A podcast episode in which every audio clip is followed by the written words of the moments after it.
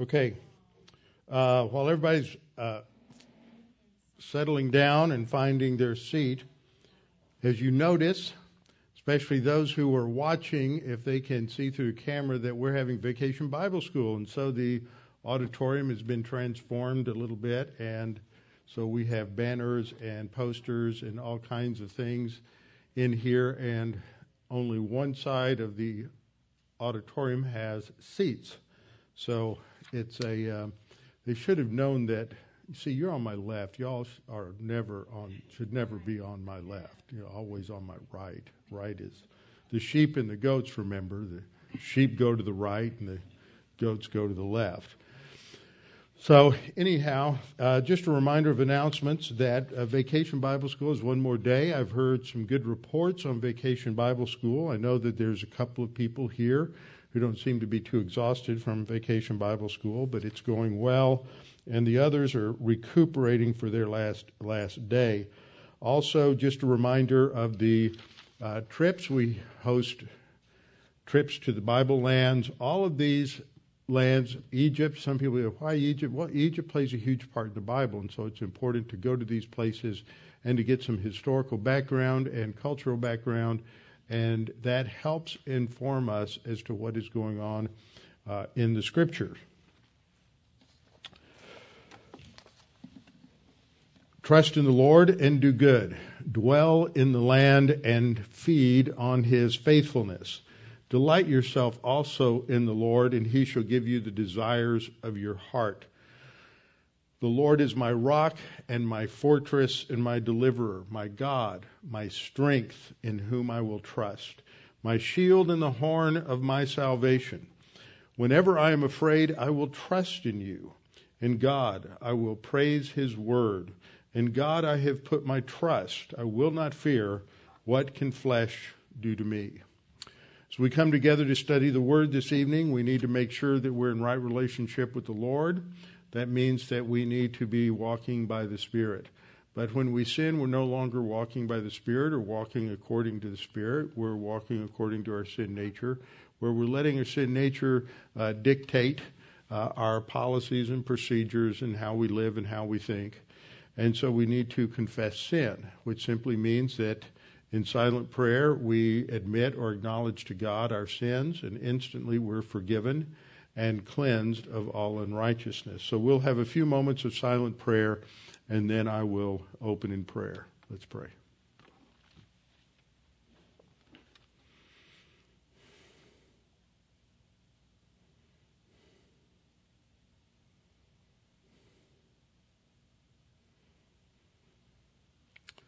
Our Father, it's a great privilege we have to be free in this nation, free to assemble, free to teach your word, free to proclaim the gospel. And Father, we pray that we will continue to enjoy those freedoms, that our government will continue to recognize that these freedoms, these liberties, do not derive from the government, they derive from you. They are part of who we are as those who have been created in your image and likeness. Father, we pray that we would continue to have leaders who will understand the, the vital concepts that undergird uh, this nation and have made this nation uh, a wonderful beacon of light in the world, a source of biblical knowledge, as we have had churches here proclaim the truth and teach it and send missionaries out throughout the world. And Father, also, we have been a support for the Jewish people, for a national homeland for the Jewish people in Israel, and continue to support Israel. And for those reasons, we pray that you would continue to uh, bless this nation, that you would raise up uh, godly men and women who can lead us and direct us and maintain our freedoms. Father, we pray for us as believers that we might be faithful and steadfast in our study of your word and our application of it in our lives that we might dedicate ourselves to transforming our minds so that we can be conformed to the Lord Jesus Christ. And we pray these things in His name. Amen. Okay, tonight we are continuing our study in 2 Samuel. And in 2 Samuel, we have been going through not only the episodes, the stories, the events, the people from 1 Samuel all the way through now into 2 Samuel 7. But we have also taken the time to pursue some t- significant topical studies, one of which is the, the center of 2 Samuel 7, which is looking at the Davidic covenant. And so we have been looking at what the Bible teaches about the Davidic covenant now for several months. And the reason is that this is a foundational covenant. We often find people that spend a lot of time studying the Abrahamic covenant. They spend a lot of time studying the new covenant because that seems to be related to the church age. I don't believe the new covenant will uh, is part of the church age. It is the future. It is what is promised to Israel when they come into their kingdom. But the Davidic covenant is also very significant, and we've gone through passages that related to it throughout the rest of the Old Testament into the New Testament. And one of the most significant passages that is really a, a prayer based on the Davidic covenant, and that is Psalm 89. So we've been taking our time to go through Psalm 89 and it is an extremely rich psalm with lots of uh, just incredible information, especially about the character of God, because it's a prayer for God to not forget his covenant with David, to restore the Davidic monarchy or to strengthen it at the, at the very least. And so it is it, it reflects on the the character of God, his integrity that undergirds undergirds that uh, that covenant. Last week, we came down to the section where we're talking about God elevating David. And we focused on the fact that he, he was seeking for someone who would be loyal to him. And he, it is said in Acts chapter 13, as well as in 1 Samuel, that David is a man that was after God's own heart. So, what I want to do this evening is talk about what that means to be a believer who is after God's heart. What exactly does that mean, and why is that so important? So, as we do this, just a reminder of where we've been in Psalm 89 that there's three basic divisions to the psalm. The first focuses on God's love and his faithfulness, praising his character. That's what undergirds all promises. Every single time we claim a promise, every time we read about a promise, what guarantees it is the character of God, his righteousness and his justice. He will do what he has said he will do. And that's covered in the first 18 verses. Then in verses 19 through 37, which is where we are now, the promise to David, the, the, the covenant itself is rehearsed. New information is given in this section that's not in the 2 Samuel 7 passage. And then we'll get to the petition itself in the last section, verses 38 down to 52. Now, as we have gotten into this section, get past that slide. Okay, as we get to this section, the middle section talking about God's promise to David, that's the foundation for the psalmist's prayer. And the application for that is when we pray, we ought to think about how the psalms are structured. We ought to think about focusing first on God and His character, thinking through each aspect of His essence, His sovereignty, His righteousness, His justice, His love, His eternality, His omniscience, omnipotence, omnipresence, His immutability, His veracity, that He is absolute truth. Think about how each of those things relates to whatever problem, whatever situation, chaos, whatever difficulty might uh, be part of our life. As we look at this middle section, we're looking at God's promise to protect, preserve, and to bless David. And in that section, the psalmist talks about how God raised up David, that he elevated him to his position. David was choice. Why was David choice? He was choice because he was a man after, after God's uh, own heart. And we saw in verse 20 that God uses this interesting excuse me, God uses this interesting expression that he found David. It's a bit of what we call an anthropomorphism, that is, where we attribute to God something human that isn't actually the case, but it helps us to connect with God and to understand what God, what is being said about God. That usually the word to find, which is the Hebrew word matzah, has to do, is often used in contexts where God is seeking something and he finds it. So as we look at that, we're reminded of of a verse in Second Chronicles 16:9 that God is eyes are going to and fro across the whole earth to show himself strong on behalf of those whose heart is loyal to him. So God is seeking. It's again, it's it's it's stating this in um, anthropomorphic terms, you know, expressing it in human terms so we can understand it better. That he it refers to his omniscience, that he is seeking those who are loyal to him, so that he might uh, uh, bless them. We'll learn a little bit more about that as we go along, but this is the idea. And so, in two passages, as we were coming to the close last time, we see in verse 14 of 1 Samuel 13, uh, but now your kingdom shall not continue. Sa- uh, Samuel is addressing Saul and, and telling him that the kingdom will be taken from him because of his disobedience. And so, in contrast to Saul's disobedience, there's the statement here that, that David is a man after God's own heart. Now, that helps us to understand that idiom a little better because the contrast is obviously Saul was not a man after God's own heart. And we'll see tonight that, that Saul was arrogant and Saul disobeyed God. And in contrast, God is looking for someone who is loyal to him, God, someone who is obedient to him, someone who will follow him. And so that's mentioned that the Lord is seeking a man after his own heart.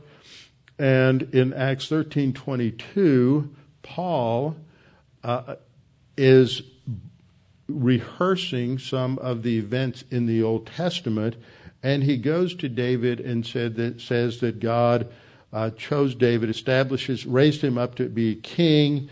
And he says, I have found David the son of Jesse, a man after my own heart, who will do all my will. So we see this language of finding and seeking. And God is looking for believers who will follow him, who are going to be believers after God's own heart. So we need to understand that in Psalm 89:3, God says He made a covenant with my chosen, my choice one, literally. I have sworn to my servant David. So, part of having a heart for God, a man after God's own heart, is to have that quality of being a servant to God, that recognizing that we have been bought with a price, so we're not our own, so we are put on this earth by God to serve Him as believers. So, three questions came to my mind as I was thinking about this. I was thinking, what is God looking for? If we, these passages are talking about God's eyes going to and fro throughout the whole earth, uh, seeking those who are loyal to Him. What is He looking for? He's looking for those who are devoted to Him, loyal to Him. The Hebrew word there is shalom, which means those who are at peace to Him, but it, it's not just simply that they've been reconciled to God, but it is that they are pursuing that relationship with God. So, what is it that God's looking for? What is the character quality that is important?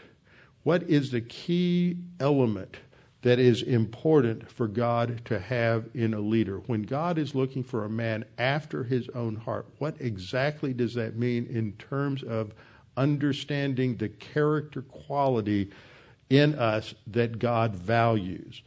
So it has to do with this virtue, and what we'll see is it's the virtue of humility and trying to understand what that means.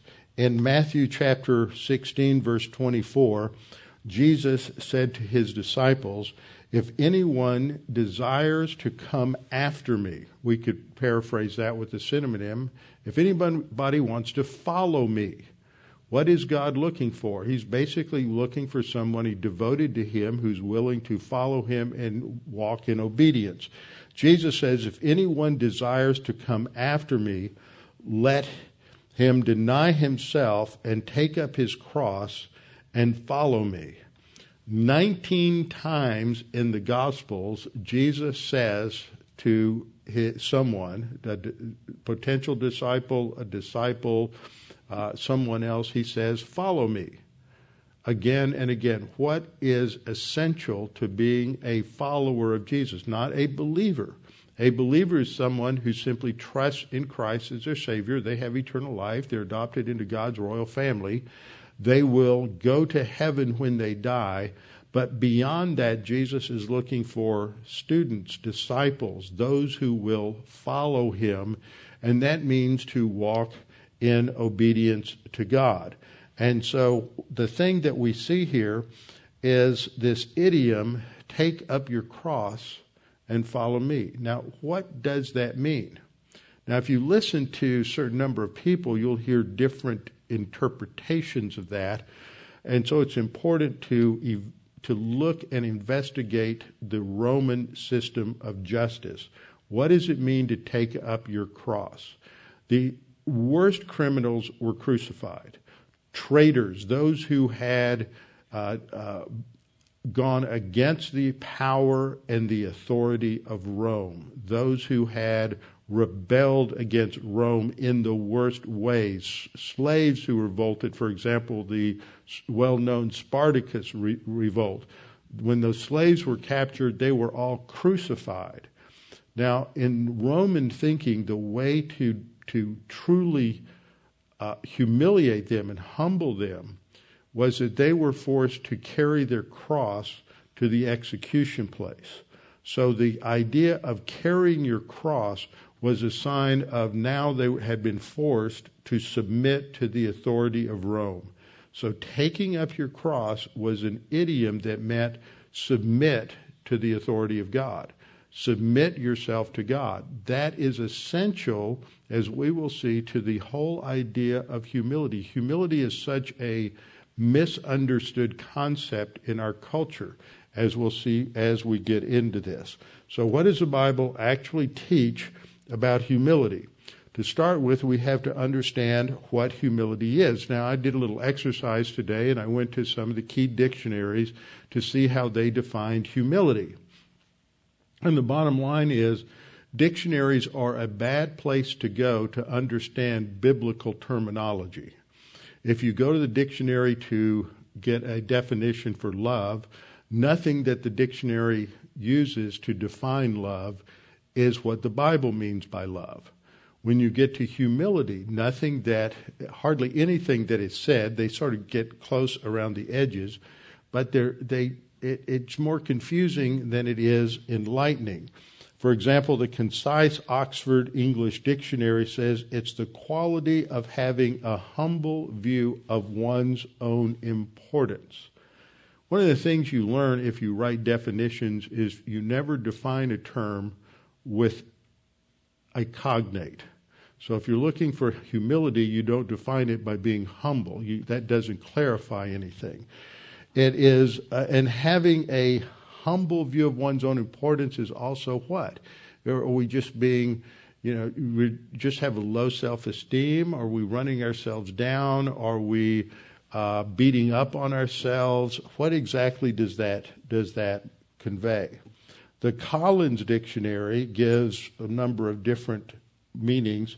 One is being conscious of one's failings that flits around the edges because, as we'll see, Paul says in Romans that we are to not to think more highly of ourselves than we ought to. This is a problem with arrogance. We think we're a lot better than we are. We think we're a lot more virtuous than we are. We have a higher view of ourselves than is actually true because we tend to uh, put on uh, rose colored glasses and look at ourselves very optimistically because we are born with a high view of ourselves. That's the essence of the sin nature. We are self absorbed and we think we're the center of the universe. And if you don't believe me, just go around a baby sometime. Any, any baby, any infant thinks they're the center of the world. And if you don't make them the center of the world, then they'll scream and cry until they get your attention and they become the center of the world. So the idea of of, um, of being conscious of one fail, one's failings it leads to is is based on the idea of having an objective view of yourself. You know your strengths, you know your weaknesses. Unpretentious. The better word would be you're not arrogant. That's the contrast that we see in Scripture is the those who are not humble are those who are disobedient to God. They think more highly of themselves than they ought to think. They're, they, they are they're arrogant. Uh, lowly doesn't really communicate a whole lot. Uh, third meaning they give is deferential or servile. And deferential can just add the uh, can can also be very negative. I, I, just didn't find anything any of these things very helpful. So what we need to do is really look at Scripture. Let God define what He means by these qualities. Romans twelve three. I put two examples, two translations up here on the screen.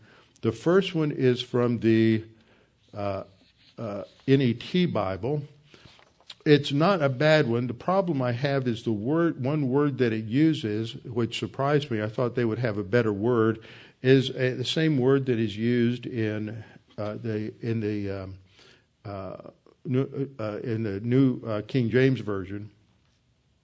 Paul says, "For I say, through the grace given to me, to everyone who is among you, not to think of himself more highly than he ought to think." But to think soberly. So the contrast is don't think unrealistically about yourself. Don't think you're greater than you are, better than you are. Uh, that doesn't mean that you shouldn't have confidence in your abilities, but don't think more highly of yourself than you ought to. And the contrast is to think soberly. Now, we think of sober in contrast to being drunk. What happens when you're drunk is you're not thinking clearly. So, what sober means at its core meaning is to think clearly about yourself, think honestly about yourself. And this is what's brought out in the New American Standard uh, definition, where it translates this to think so as to have sound judgment. Now, if you're going to have sound judgment on anything, that means you have to understand something. Judgment is always based on knowledge. It's not based on emotion or feeling or your gut reaction or anything like that.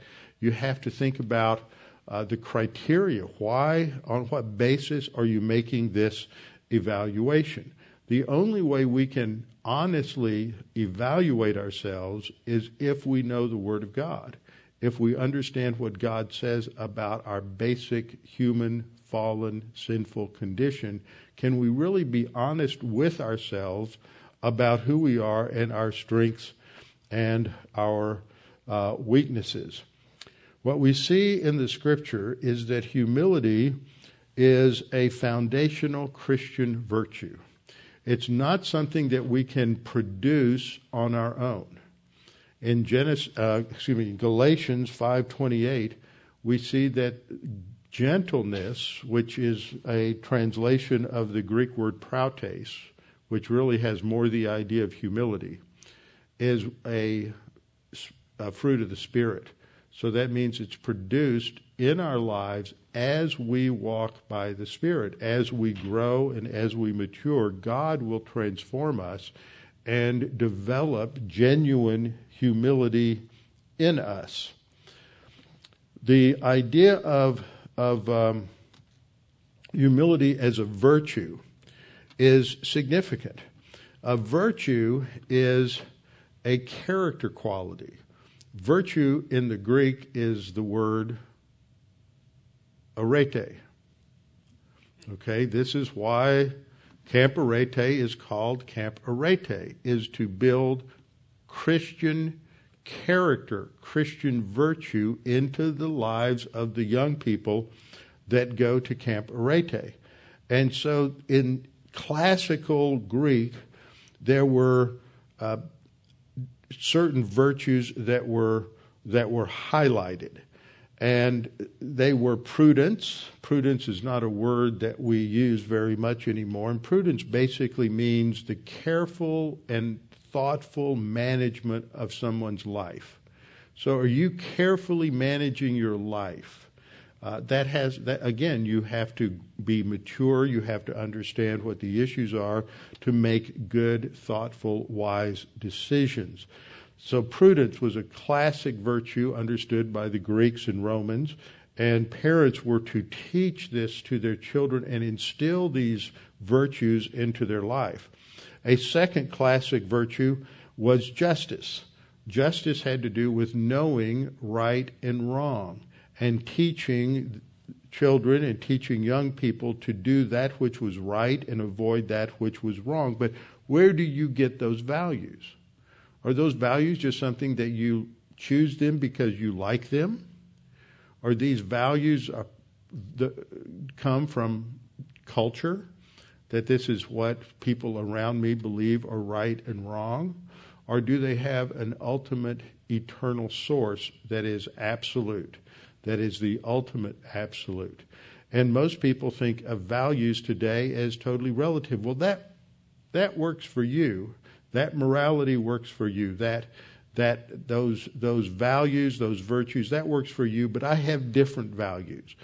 Well, how do we know what is true? You can't say, well, everybody has their own system of values, so everybody's right because these system of values conflict with everybody. It's it's a self defeating uh, irrational argument. Uh, we have to, if we believe certain things are right, certain things are wrong, that's how we act. We use these terms as absolutes. Then we need to think carefully about, well, where am I getting my values? The only place that we can get eternal values is from the Word of God, because God is eternal. A third virtue is um, has to do with perseverance and endurance, and that means basically sticking to it. And then a fourth is temperance, and that means self control or self mastery or self discipline, not just letting our emotions our passions our desires uh, run away with it. In Christianity, there are Christian virtues, foundational Christian virtues, humility, we also talk about love as a Christian virtue, which again is produced by God the Holy Spirit, and mercy, which is an application of grace, as well as forgiveness. As you can see, when you talk about humility and love, mercy, forgiveness, all of those are integrated as part of understanding love. They're all related to these ideas we talk about grace, forgiveness, mercy, they're intertwined. And so you cannot be gracious if you don't understand humility, if you're not humble. A humble person isn't gracious. They may seem to be gracious, but if they're operating on arrogance, they're just being manipulative. So, true humility is not going to be manipulative. It is concerned not about controlling other people, it is concerned about serving other people. 1 Peter 5 5 and 6. Likewise, you younger people. So Peter is addressing those who are young in the congregation because younger people haven't lived long enough to be knocked down enough, and so they tend to be arrogant and proud. This is just a weakness of youth. And so he addresses the youth and says, You need to submit yourselves to your elders. So, as he talks about humility, which is what comes in at the end of the verse, God gives grace to the humble.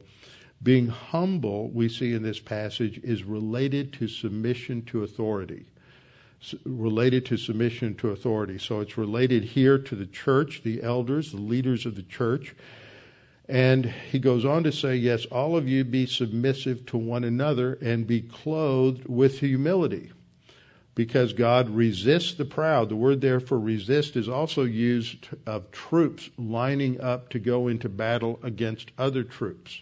So it has that idea of God is going to make war against the arrogant. He has set himself against the arrogant.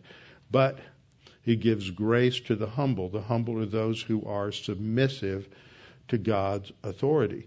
Now, when we go back to this idea of being submissive to authority, we are all under authority. We're under all kinds of authority. First of all, we're all under the authority of God. And so every one of us is accountable to God. God is going to hold us accountable. And so that's the first area of authority. A second area of authority has to do with the nation we live in, under the government, the laws of, of the government. We're under the authority of the government. the authority of the police, we're under the authority of the courts and the justice system. You also have authority in the family. You have authority from parents. You have authority also from other family members, grandparents, and others. And we are to be submissive to those authorities. Uh, we are under authority in school. We have teachers. We have, uh, if we are involved in sports, you have coaches. If you're involved in uh, any kind of other activity. If you are learning skills, you're involved in teachers, whether it's the classroom where you go to school or whether it's something else. We're always under authority. We're under many different systems of authority. And if we don't learn to submit to authority, we'll never truly learn. Submission to authority is the key to learning and growing. It's a key to learning, hey, I'm wrong. There's a better way to do it. And that's part of humility is to recognize we don't know it all. We don't have all the answers. We have to sit and listen to those who know more and who will teach us. But in terms of spirituality, ultimately we have to be under the authority of God. So Peter concludes in verse 6 by saying, Therefore, humble yourselves, which is a, another way of saying submit yourself to the power of God, to the authority of God, the mighty hand of God. Why? That he may exalt you in due time.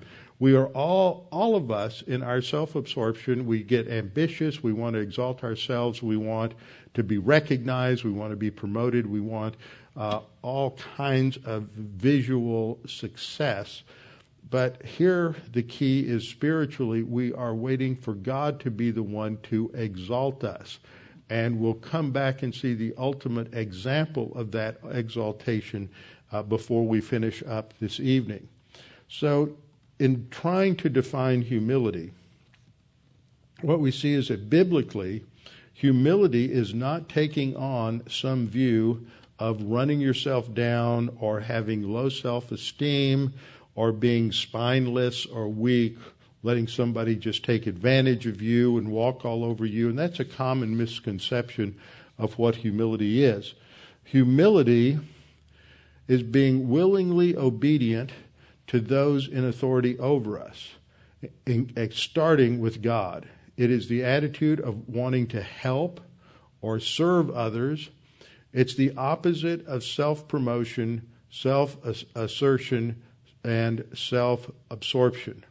When it comes to God, it's the desire to serve God, obey God, and to follow Him. So when we think about David as a man after God's own heart, what we're seeing is that ultimately is talking about humility, the desire to follow God, and in the words of Jesus, to take up his cross daily. Doesn't mean he's perfect, doesn't mean he doesn't sin, doesn't mean he, he didn't uh, disobey God in some horrible ways at times, which he did.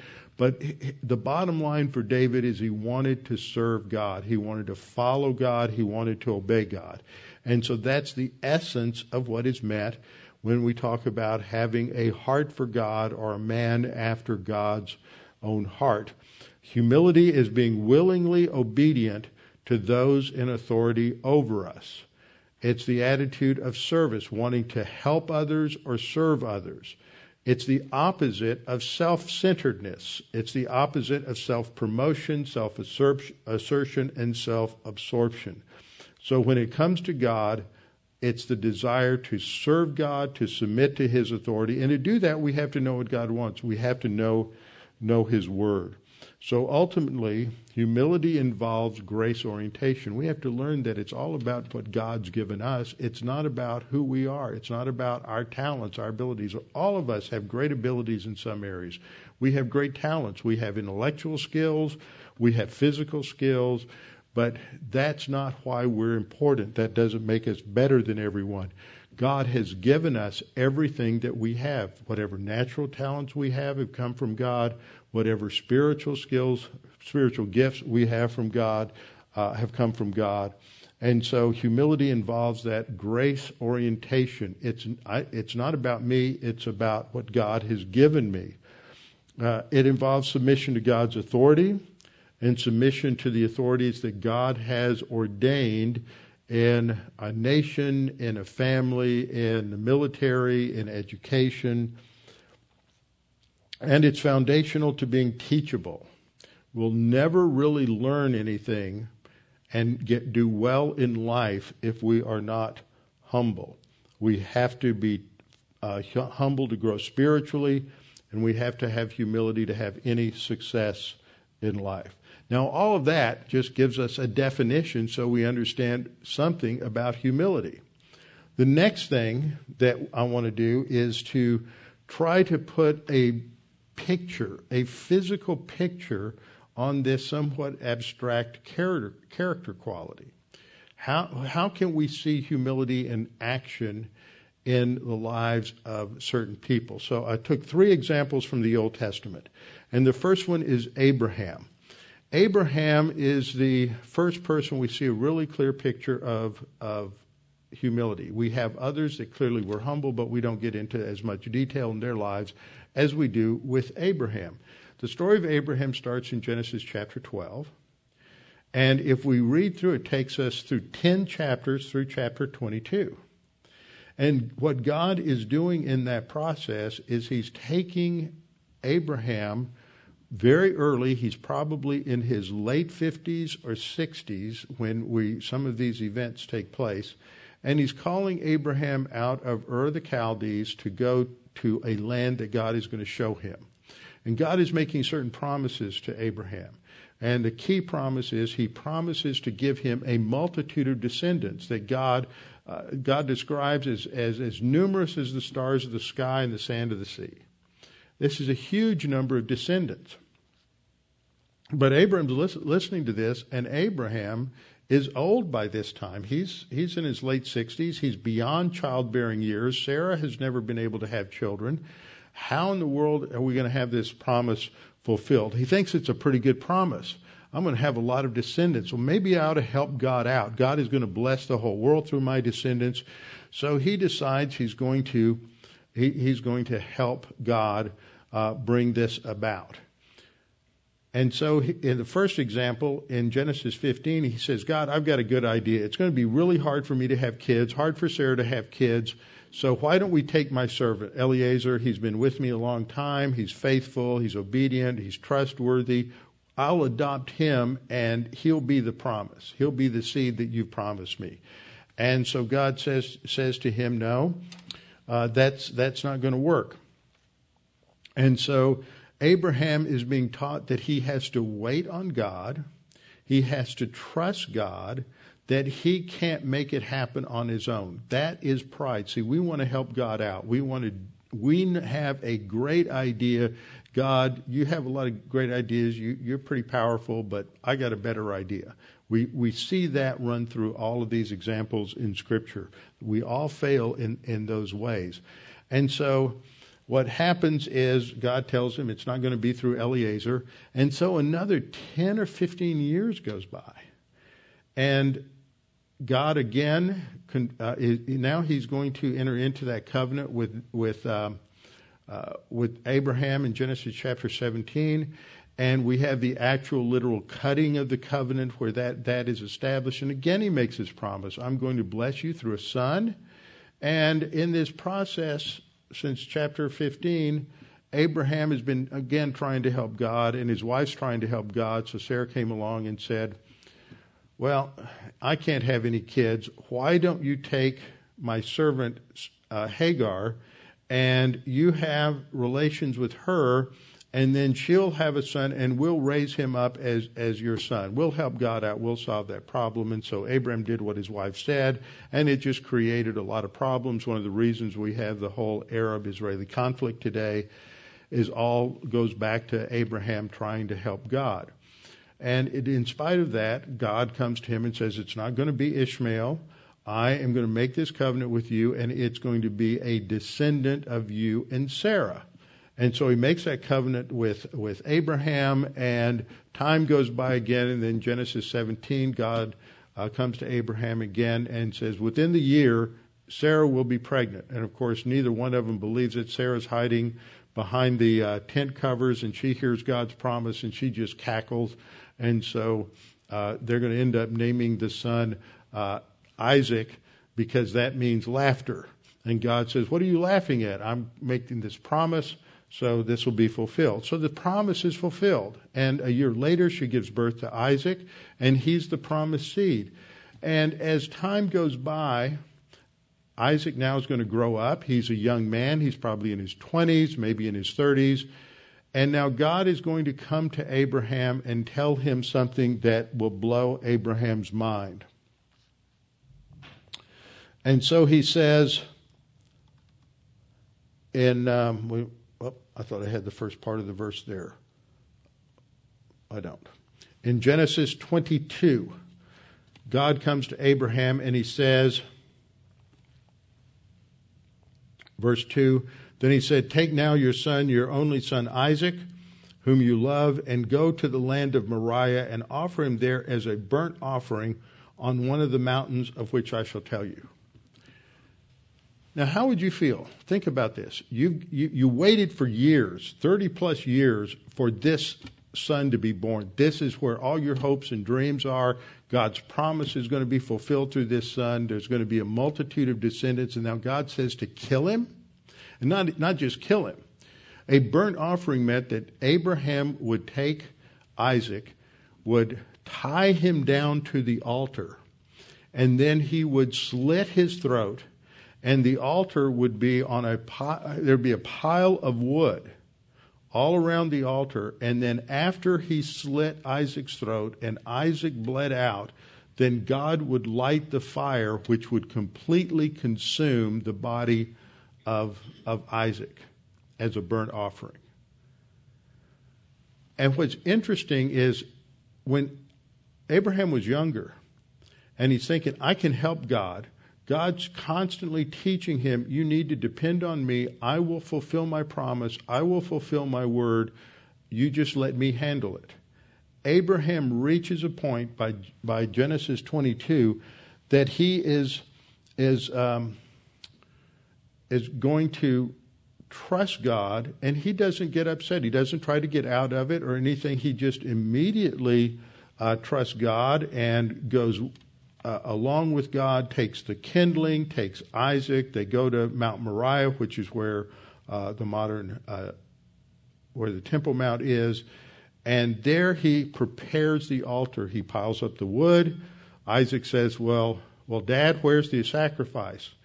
And Abraham in Genesis 22 shows that he understands what's going to happen. And he says, Well, God will provide the sacrifice.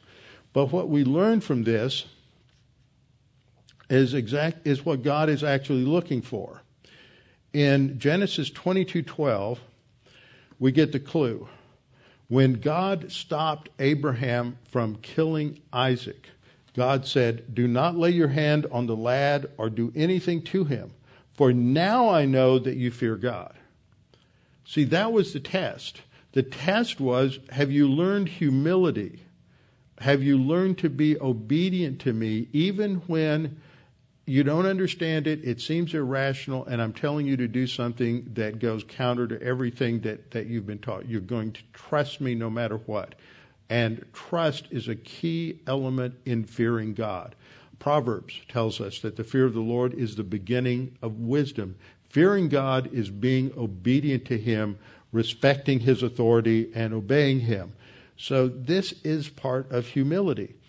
And then we learn from Hebrews in the New Testament that by faith, Abraham, when he was tested, offered up Isaac. So we know that this was a test.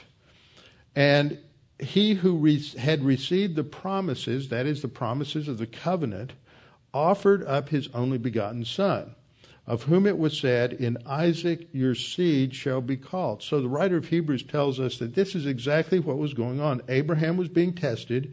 He knew that this test was all related to the promise of a son, the promise of the seed in the Abrahamic covenant.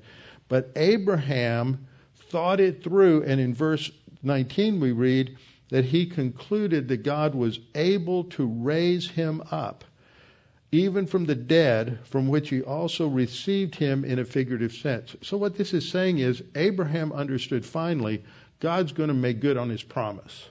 God is going to promised the seed, Isaac's the seed, there's going to be innumerable descendants from Isaac. So even if I go through with this and kill him, God's going to bring him back from the dead. So he is totally relaxed when he is taking Isaac and uh, tying him to the altar. So this is a picture of his humility. He has learned to obey God and to trust him. Now, the second example comes from his grandson, Jacob. Jacob was a twin. He was the younger of the two boys that came out. Esau's the older by a few seconds. And when Jacob comes out, he's grabbing at the heel of Esau. So this is why he's named Yaakov. Yaakov means a heel grabber, but that had had a connotation. That's that's a uh, a way of talking about somebody who's trying to grab something that isn't theirs. And so it becomes a word for a supplanter. It, it's a word for uh, somebody who is a con man. He's tr- constantly trying to get what isn't his and make it his. And so this is his characteristic. And when we get later, you read through the whole story, uh, when he finally leaves and runs runs away from Esau because Esau is threatening to murder him and he goes up to his uncle Laban. Laban is more of a con man than he is, and more of a trickster than he is, and he cons. Uh, he outcons the con man. And so there's a lot of humor in this whole section of Genesis. But God is teaching Jacob not to be the con man, not to try to get things on his terms. And this is what had happened is before Jacob and Esau were born, God said, the older, that would be Esau, would serve the younger. That was God's statement, that was his promise. Jacob didn't have to make that happen, but he thought he did. He thought he had to manipulate the situation to be the uh, the first to get the inheritance of the firstborn. God had already promised that to him by saying that the older would serve the younger. So he tries to trick he he tricks uh, Isaac into giving him the blessing, and then later when uh, Esau is coming in from the fields and he's worn out from hunting and he's starving to death, and uh, Jacob is cooking the lentil soup. Uh, Esau says, "Sure, I'll trade you the birthright. Just give me something to eat." And he he minimized it, but this is not how Jacob really got it. This is how Jacob was manipulating it but God had to t- knock this arrogance out of Jacob. And sadly, we all get to go through situations in life when God is knocking the arrogance out of us. It's, it's not good to learn these things the, the hard way. God wants to knock that arrogance out of us to teach us to be submissive and totally dependent upon Him. And so what happens is we see all these episodes that take place with Laban and where for 20 years Jacob has had to work for his uncle and he is just mistreated and abused and taken advantage of. But what happens is he learns uh, he learns humility, and we see that in what happens in Genesis 33. Genesis 33 describes Jacob coming back to the land. Now he's got flocks and herds. He's got wives. He's got these all these children and but he's afraid because when he left after he had tricked Esau out of the birthright Esau was so angry he was threatening to murder Jacob. He hated Jacob. He was breathing threats. And uh, his mother Rebecca said what you have to do is just get out of town leave the land go to uncle Laban and until Esau calms down. And so now he's coming back and he's afraid. Esau's still mad at him. Esau's going to kill him and so he sends ahead all of these presents to Esau. But when Esau comes into his presence, we're told in verse 3 then he crossed over before, before them, that is, before Esau and all of his men, and he bowed himself to the ground seven times until he came near to his brother. So it's a process. He's walking towards his brother. He bowed down, walk a little closer, bow down again, walk a little closer, bow down again. Why is it stated, why are we told that he did it seven times? Why is that that important? It's important because in the ancient world, if you were a lowly subject in a kingdom and you were coming into the presence of the king, then to show that you were an obedient, submissive citizen and obedient to the king, you would bow down seven times. That is a, an extreme show of loyalty and submission. And so that's exactly what, what Jacob is doing. He is showing that he is he's submitting to Esau, and he's the firstborn now. He's got that inheritance.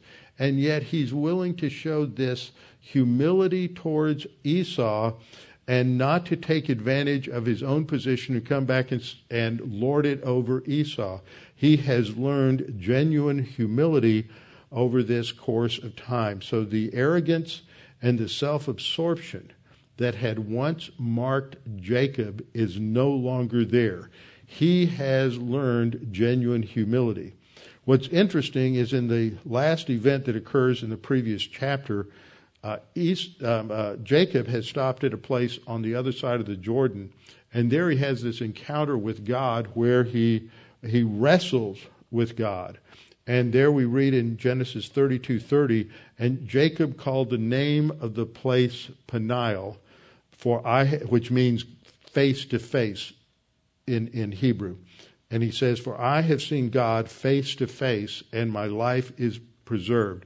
He recognizes God has taught him humility, and now he is submiss- submissive. Now, this is what Jesus talks about in Luke chapter 18. For everyone who exalts himself will be humbled. If you think you're great and you think you're God's answer to whatever, and you can get along all by yourself and you're totally self sufficient, then God is going to bust your chops. God is going to humble you.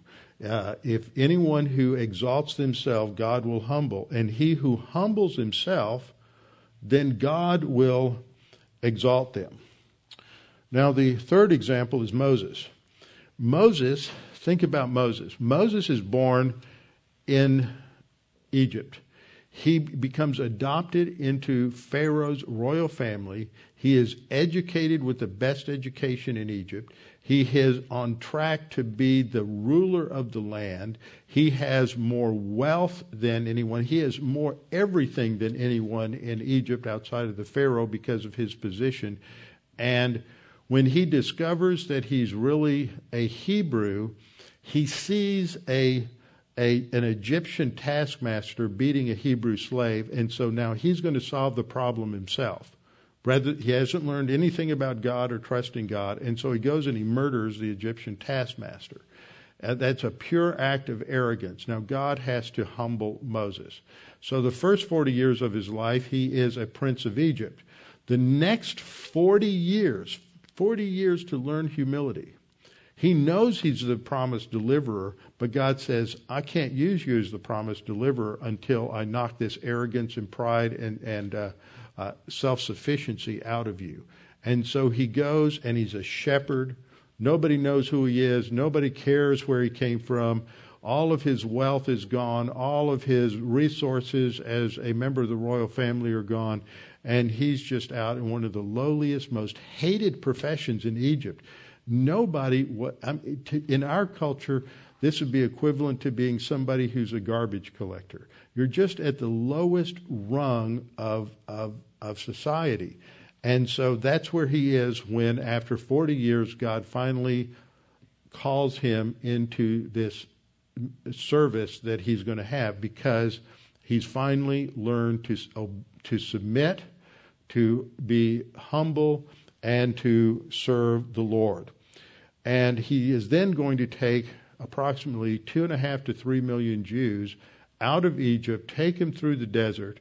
I mean, some of you just got back from camp and you had, John, you had to deal with, I don't know how many kids were there, 35, 40 kids.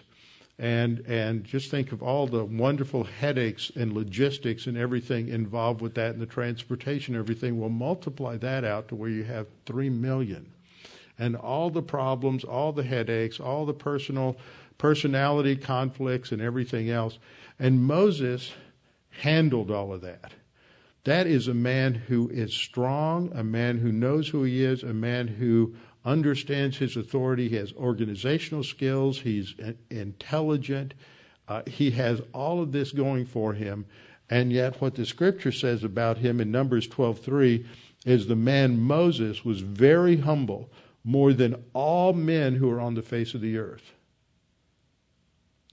See, humble there doesn't mean somebody who's spineless, somebody who's weak, somebody who's, who's walked over, somebody who's a doormat. It means he was the most oriented person to God's authority on the planet.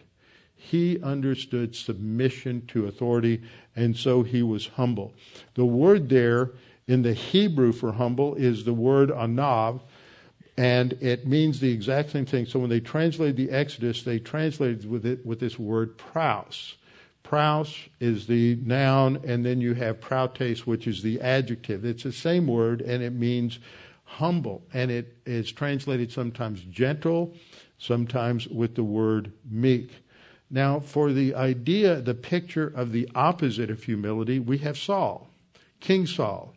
King Saul comes from a humble background, so to speak.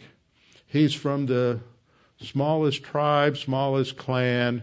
He's the young, youngest. He's a nobody, and so he's trying to uh, act with pseudo humility when uh, Samuel picks him out, and he becomes king. God uh, anoints him as king, has Samuel anoint him as king, and eventually, and he does good at first, but then he gives into arrogance. He thinks he is.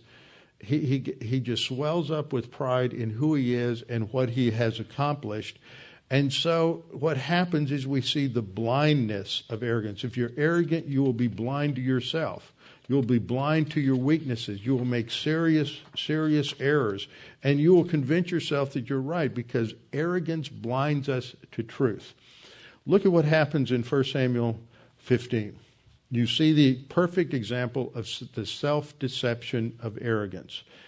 So, God has sent him on a mission mission is to absolutely destroy, annihilate, wipe out every man, woman, child, and all the livestock of the Amalekites.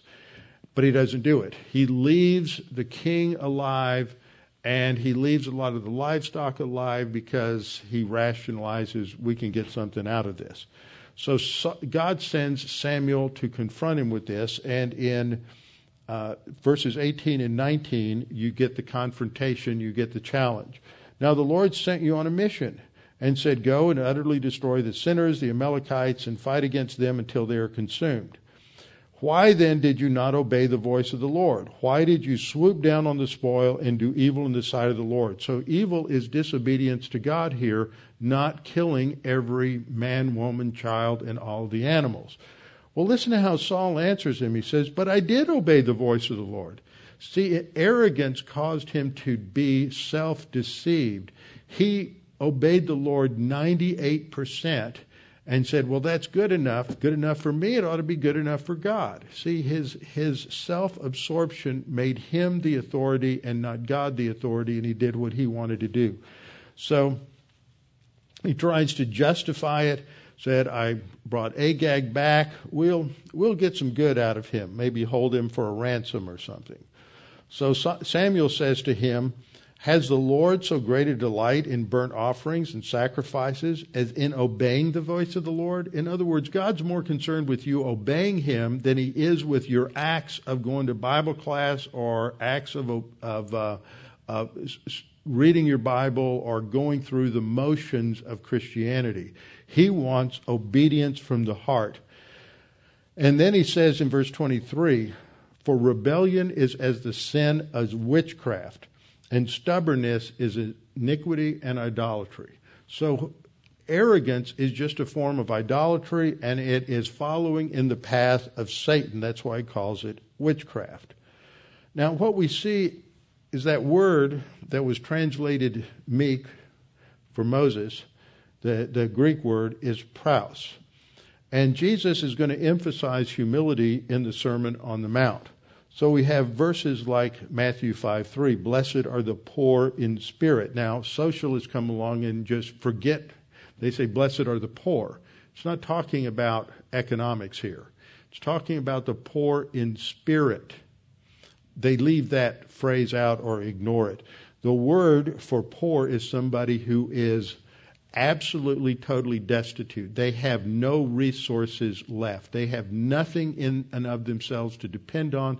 They don't have two pennies to rub together. They don't have anything whatsoever. They don't have a place to sleep at night, nothing. And it's used in terms of poor in spirit is the person who learns that they have no resources on their own to make life work. They have to be totally dependent upon God, not relying on anything that they have. And so it's an idiom for uh, humility. Blessed are those who are humble, truly humble, totally dependent uh, uh, upon God in order to make anything work. They have to totally rest in God. Two verses later, we have the phrase, blessed are the meek.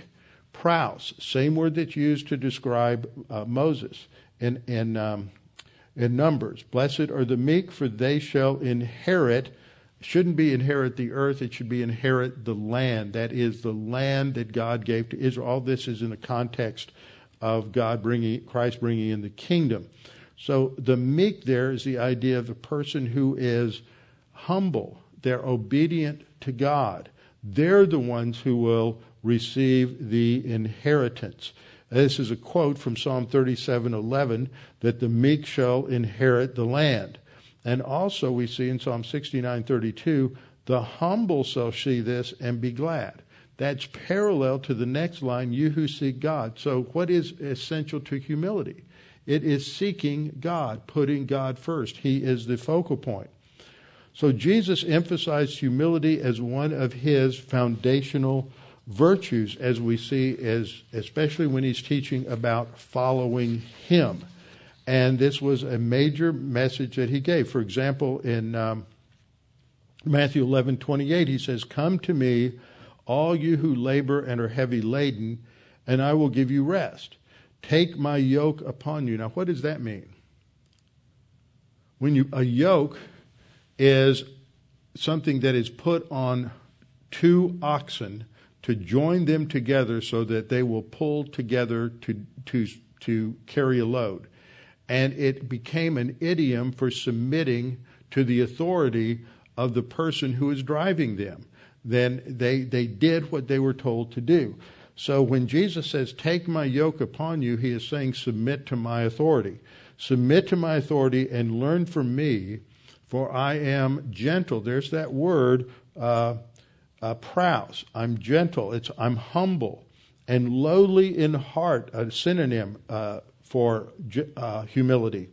So Jesus says that the key is you have to submit to my authority and be humble. Again, we come back to this whole issue of submission to authority, and then he follows that up by, um, by repeating it in the next two verses and using that same vocabulary. James talks about this as essential to learning the Word of God.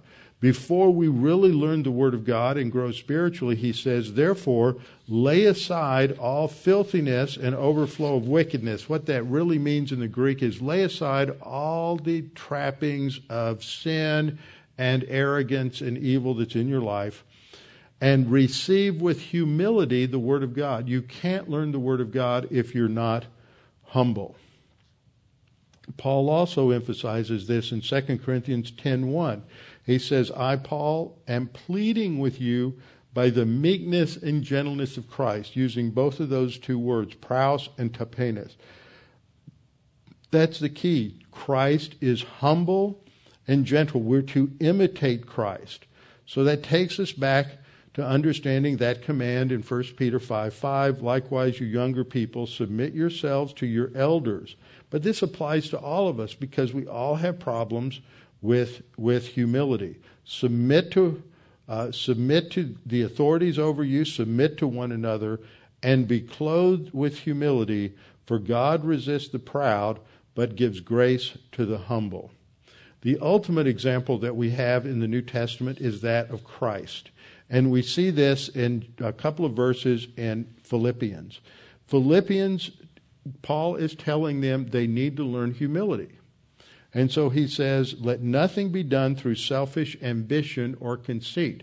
So when we get full of ourselves and we're ambitious and we think we know how to do everything we're not we're we're going to go our own independent way, What the scripture says is don't do that. That's just self centeredness. That's the opposite of humility. That's the path of Saul, not the path of David. In lowliness of mind, in humility, esteem others more than yourself. You're to serve others. Let each of you not look out for your own, not only for your own interest, but also for the interests of others. And then we have the example of Jesus. He humbled himself and became obedient to the point of death, losing his life. So humility is obedience to God. He humbled himself and became obedient to the point of death. That's that same word that we saw that's uh, related to humility. Uh, tapino, or here it's the verb tapai, tapainao, as related to praus. They're synonyms. So Christ humbles himself. What was the what did the scripture say? Humble yourself and God will exalt you. So Jesus humbled himself to the point of death and then we see his exaltation at the end of that section. Therefore, God also has highly exalted him and given him the name which is above every name. So, the key issue to having a heart for God, being a believer after God's own heart, is 1 Peter 5 6. Humble yourself under the mighty hand of God that he may exalt you in due time. This is what David did. God was searching for a man who uh, was after his own heart, and he found David. David was totally humble, obedient to God. Again, that doesn't mean he didn't sin, he did horribly but it meant that David was always ultimately devoted to God. That is the key to success in our life. The key to spiritual success, the key to success in everything is being submissive to the authority of God. Let's close in prayer. Father, thank you for this time to look at this. It strikes each of us deeply because each of us struggles with key areas where we are arrogant, we're self sufficient, we're self absorbed we think about our spiritual lives, we think about our lives in general, totally in terms of what's best for us. And what these passages teach us is that if we are going to be a man or a woman after your heart, then we need to be submissive to you. We need to humble ourselves. We need to be obedient to you, submit to your word, submit to your authority. We need to think uh, more highly of you and your mission for us than we do for what we want to accomplish and what we want to get out of life. For we are put here on this earth, whatever we're doing, whatever job, whatever career, whatever task we have, ultimately we are here to serve you. Father, we pray that you would uh, bring these things back to our minds, that we would think about them, and that God the Holy Spirit would drive them home in our souls. And we pray this in Christ's name. Amen.